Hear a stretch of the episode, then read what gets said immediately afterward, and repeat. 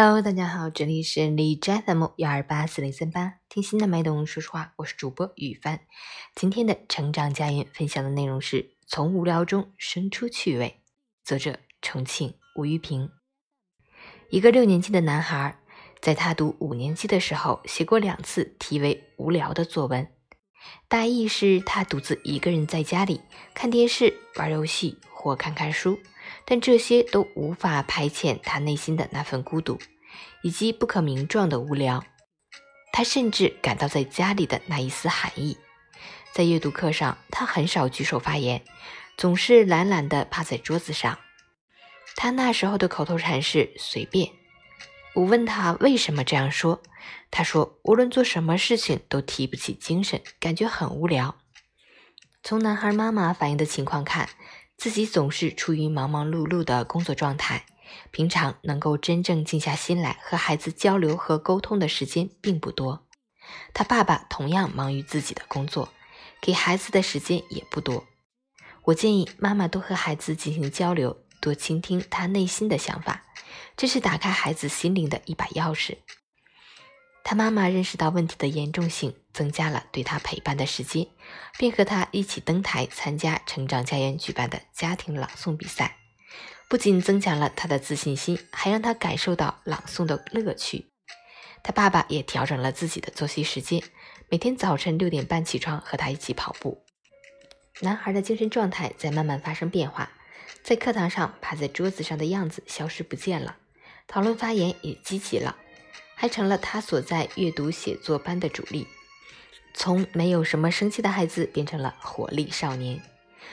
这次他写了一篇作文，叫《削粉笔》。有同学在学校的课堂上玩削粉笔游戏，他由此联想到，削粉笔让我想到了人生。人生就像粉笔一样，越用越短，越削越短。人生就像粉笔，粉笔要越用越长，人生也要越走越长。如果你不去增加粉笔的长度，用完了则会换另一支粉笔来用。人生也会这样，不去增加则不会增长，反而你先比同龄人的用的更快些。我们也要珍惜些。人的生命迟早会走向死亡，除了增加你生命的长度，也增加生命宽度与深度，让自己认识变得有意义。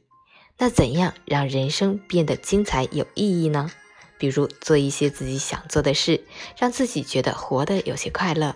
每天自己脸上洋溢着充满阳光的表情，和自己的朋友开心的聊天，不要让自己有过多的孤单。如果有人问我，活着是为了和别人比较，还是为了把自己这支粉笔用好？我会说，和别人比较，别人比你强，你就一直会在乎表面，不会重视内心。自己要悄无声息的成长长大，让别人看好你，看得起你，绽放在自己的内心世界。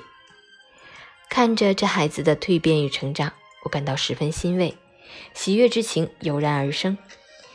我不禁想到著名诗人里尔克的诗句：“如果你觉得你的日常生活很贫乏，你不要抱怨生活，还是怨你自己吧。”因为你心中没有足够的诗意去体会生活的丰富。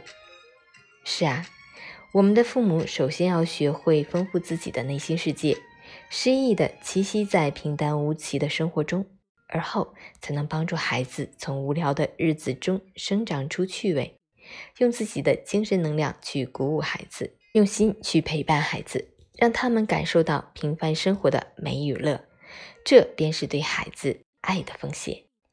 二零二一年一月九日。